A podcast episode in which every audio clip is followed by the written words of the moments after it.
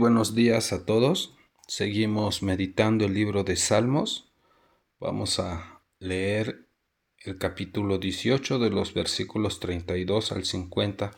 El tema del día de hoy es alabanza por la victoria. Dios es el que me ciñe de poder y quien hace perfecto mi camino, quien hace mis pies como de siervas y me hace estar firme sobre mis alturas, quien adiestra mis manos para la batalla, para entensar con mis brazos el arco de bronce. Me diste asimismo el escudo de tu salvación, tu diestra me sustentó y tu benignidad me ha engrandecido. Ensanchaste mis pasos debajo de mí y mis pies no han resbalado. Perseguí a mis enemigos y los alcancé y no volví hasta acabarlos. Los herí de modo que no se levantasen, cayeron debajo de mis pies, pues me ceñiste de fuerzas para la pelea. Has humillado a mis enemigos debajo de mí, has hecho que mis enemigos me vuelvan las espaldas, para que yo destruya a los que me aborrecen. Clamaron y no hubo quien salvase, aún a Jehová, pero no los oyó.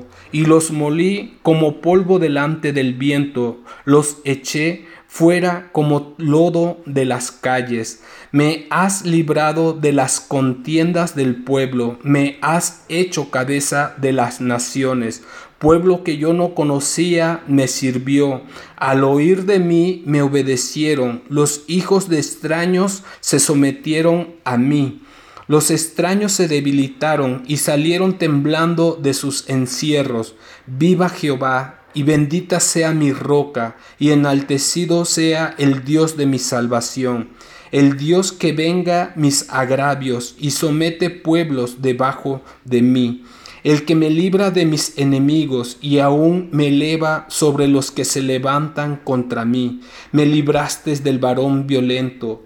Por tanto, yo te confesaré entre las naciones, oh Jehová, y cantaré a tu nombre. Grandes triunfos da a su rey y hace misericordia a su ungido, a David y a su descendencia para siempre.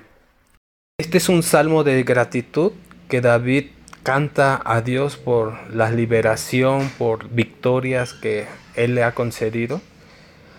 Expresa fe, amor, gozo, esperanza y alabanza. Vamos a, a meditar solamente en algunos versículos.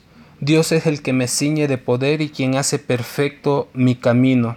Ceñido sus lomos de poder celestial, David se siente vigoroso por encima de todas las cosas creadas consciente de que sin este cinto maravilloso de poder sobrenatural hubiera sido débil y vulnerable. En cambio, debidamente ceñido con la verdad, se ha sentido fuerte y decidido y ha podido completar su campaña con éxito, eludiendo la derrota en el camino y pudiendo así calificarlo de perfecto.